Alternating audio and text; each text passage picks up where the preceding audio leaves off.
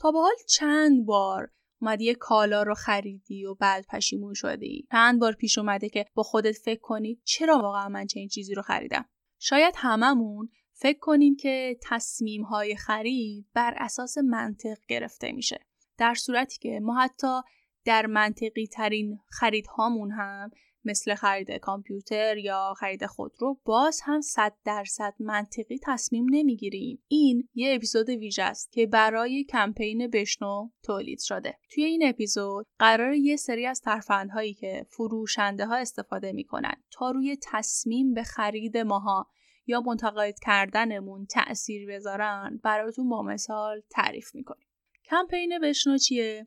متاسفانه خیلی از نوزادایی که در سرزمین ما به دنیا میان از نعمت شنیدن برخوردار نیستن و ناشنوان. بهترین زمان برای کاشت حلزونی و عمل زیر پنج ساله. هزینه عمل پنجاه میلیون تومنه که چهل و چهار میلیون تومنش رو دولت کمک می‌کنه به خانواده ها اما خیلی از خانواده ها هستن که توی پرداخت همون 6 میلیون باقی مونده هم مشکل دارن. امیدوارم که تونسته باشم و بتونم کمکی برای فرزندان سرزمینم انجام بدم.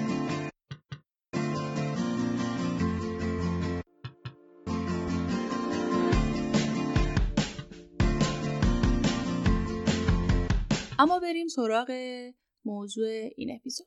همونطور که قبلا گفتم ذهن ما خطا زیاد داره. که این خطاها هم به صورت ناخودآگاهه. پس اگر این خطاها رو بشناسیم و منشأش رو بدونیم می‌تونیم جلوشو بگیریم. در این قسمت هم یه سری از تکنیک هایی که فروشنده ها معمولا استفاده می‌کنن تا مشتری ها رو ماها رو وادار کنن و یا متقاعد کنن که از اونا خرید کنیم یا خرید بیشتری انجام بدیم رو با مثال شرح میدم تا کلا سرمون رو به راحتی فریب نخوریم. ذهن ما خیلی راحت فریب می‌خوره. چون یک سوم کالری مصرفی روزانمون رو مصرف می‌کنه پس تلاش می‌کنه که تا انرژی کمتری استفاده کنه. مغزمون رو میگم پس ممکنه کمتر فعالیت های پیچیده رو انجام بده. بذارید با یه مثال توضیح بدم.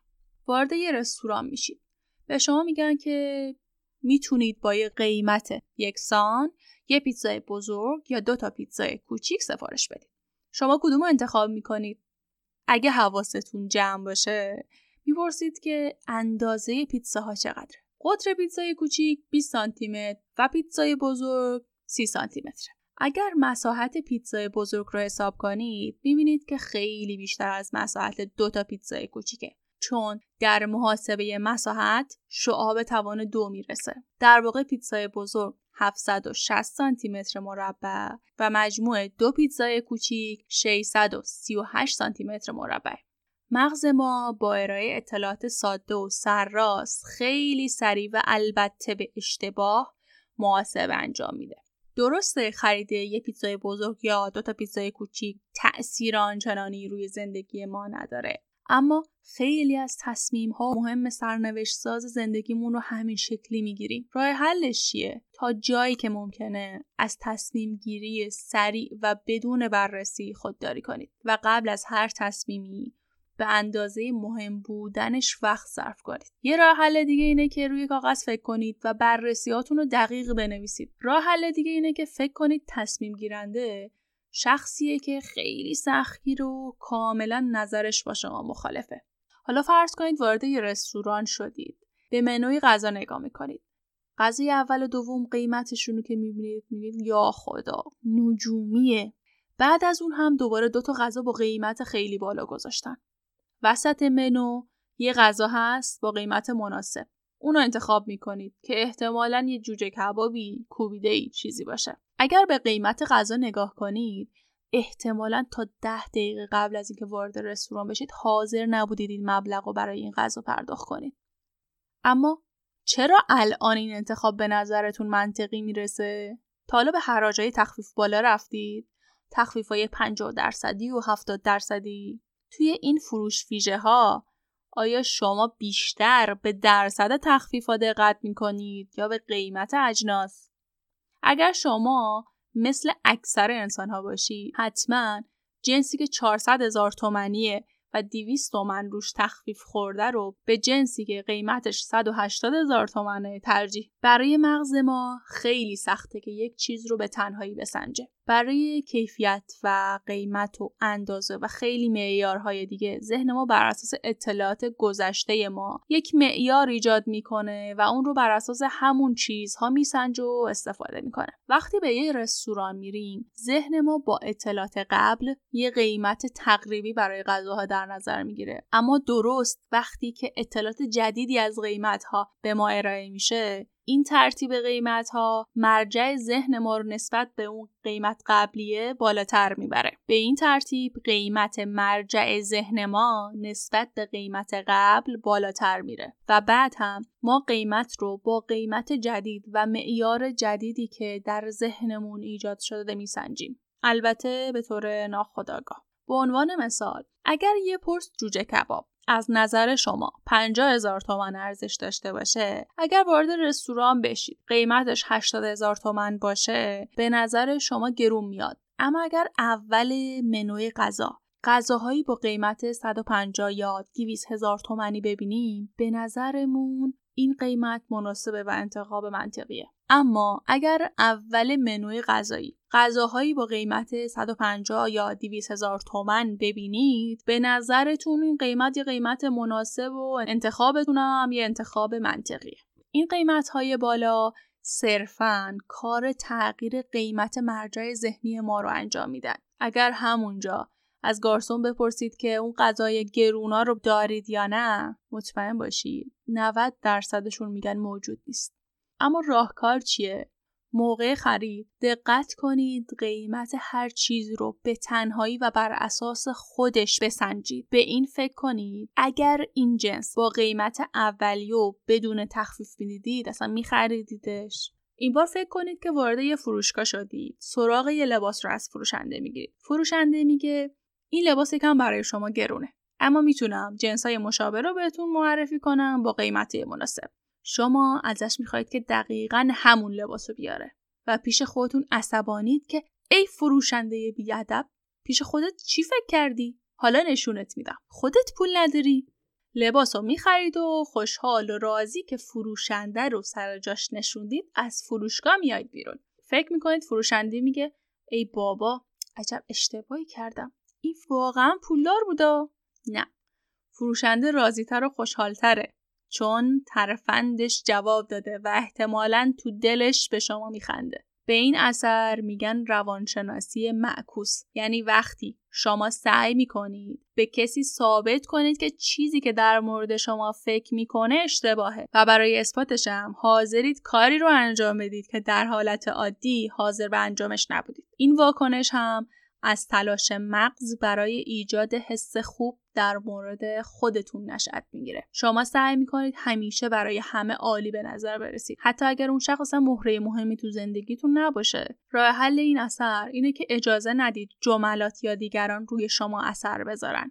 شاید هیچ وقت دیگه اصلا اون آدم رو شما نبینید. پس چرا اهمیت می‌دید؟ آقای وفایی توی این کتاب از خاطراتش میگه که یک بار به همراه خانوادم در پارک نشسته بودیم. پسر فال فروشی اومد سراغمون. من و همسرم با لبخند بهش گفتیم که نمی‌خوایم و قصد خرید نداریم. پسر با لبخند برگشت به سمت همسرم و گفت ولی برای شما پولی نیست و یکی از فالها رو داد به همسرم. و پشتش رو به ما کرد طوری که فرض کنی می‌خواد ازمون دور شه من صداش کردم قیمت فالو پرسیدم و مبلغ رو که چند برابر بود بهش دادم اون شب یه پسر هشت یا نه ساله به منی که قصد خرید نداشتم تونست بفروشه این قدرت عجیب ناخداگاه ماست که عادت داره خوبی دیگران رو جبران کنه. تا به حال از فروشگاهی شیرینی یا آجیل به عنوان تست ارائه میدن خرید کردید. بعد از چشیدن یه دونه زیتون که اصلا همونو نپسندیدید خرید کردید. این اتفاق برای ما خیلی افتاده. این قدرت تعامله. این حس ناخودآگاه ما بارها و بارها توسط افراد مختلف به کار برده میشه تا ما رو مجبور به کاری کنه که دوست نداریم. وقتی فروشنده اصرار می‌کنه که حتی اگه قصد خریدم نداره بیا این لباس رو پروف کن اگر وقت زیادی براتون صرف می‌کنه اگر خوب براتون توضیح میده اینجا مراقب باشید چون همه این کارا رو می‌کنه تا احتمال خرید و افزایش بده. راهکار چیه؟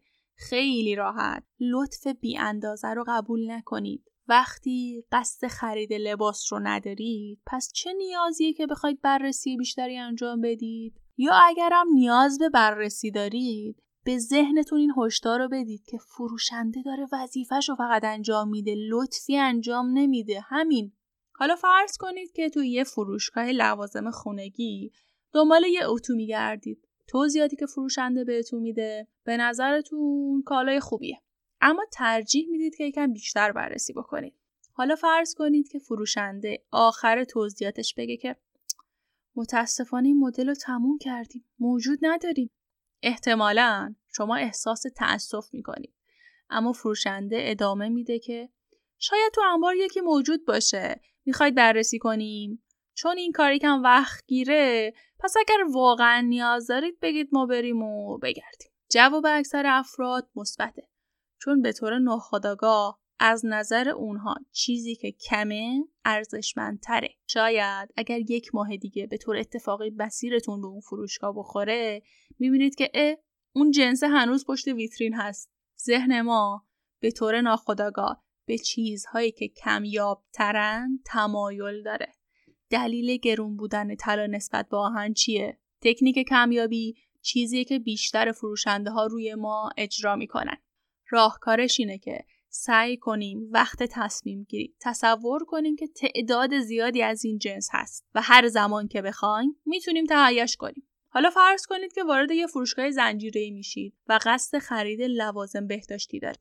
کسی رو می‌بینید که یه روپوش سفید پوشیده به یه مشتری دیگه در حال توضیح در مورد یه محصولی شما در مورد محصولی که خودتون نیاز دارید میرید از اون شخص سوال می‌کنید و به شما محصولی رو پیشنهاد میده و اونو می‌خرید. شما تو این حالت نسبت به زمانی که خودتون یه محصولی رو انتخاب می‌کردید یا یه فروشنده عادی بهتون پیشنهاد می‌داد با اطمینان بیشتری خرید می‌کنید. اینجا شما فریب چیزی رو خوردید به اسم اعتبار. آیا هر کسی رو پوش سفید بپوشه؟ لزوما پزشکه نه.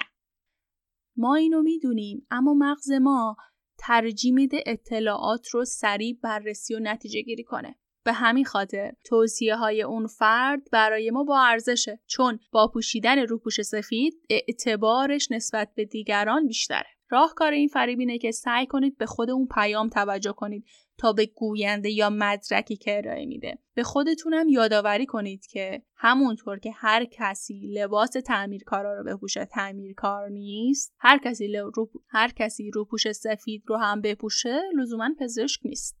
شاید براتون زیاد پیش اومده باشه که فروشنده ها به روش های مختلف می‌خوان خودشون رو به شما نزدیک کنن. کافیه یکم لحجه داشته باشید. اون وقت خیلی راحت از شما می‌پرسن که اهل کجایی؟ شغلتون چیه؟ مطمئن باشید یه نفر پیدا میشه که همشهری شما باشه یا خود فروشنده همشهری یا هم وطن شما باشه. یه کار دیگه هم که فروشنده ها انجام میدن اینه که هر چی شما بگید با نظر شما موافقن اگر شما یک بلوز مردانه زرد با گلهای آبی درشت و قرمز انتخاب بکنید میگن به به شما چقدر با سلیقه این خیلی زیباست خیلی به شما میاد. اما راه حل چیه؟ ما که نمی‌تونیم بهشون بگیم هی من می‌دونم داری دروغ میگی یا وانمود می‌کنی. همون لحظه یه هشدار به خودتون بدید که درست فکر کنه و تصمیم بگیره. چیزی که شنیدید اپیزود ویژه قاف پادکست با صدای من یعنی ماعده قربانی بود که برای کمپین بشنو در اسفند 1398 ضبط و منتشر شد. خیلی ممنونم که به این قسمت از قاف پادکست گوش دادید. امیدوارم که براتون کاربردی بوده باشه. مطالبی که برای شما ارائه شد خلاصه ای بود از کتاب چگونه فریب می‌خوریم. نوشته آقای محمد وفایی. حتما برید کتاب بخونید چون من خلاصه گفتم. منتظرم که نظرات و پیشنهاداتتون رو بشنوم. اپیزودهای قبلی و اپیزودهای آینده رو هم حتما گوش بدید چون داریم در مورد business صحبت می‌کنیم. اگر قراره یک بیزینسی رو شروع بکنید خودتون صاحب کسب و کار باشید یا کسی اطرافتون هست که می‌خواد یه business ی رو شروع بکنه حتما پادکست رو بهش پیشنهاد کنید. بگید گوش بده. سوالی هم اگه داشتید می‌تونید برای من ارسالش بکنید. هم توی اینستاگرام هم توی ایمیل هم توی توییتر. من جواب میدم نگران نباشید. آیدی همه social media های ما هم. قاف پادکسته یعنی G H A F پادکست. حتما حتما حداقل یکی از دوستاتو با پادکست آشنا کن. بذار جامعه این پادکست فارسی هر روز بزرگ و بزرگتر بشه. و شبتون خوش.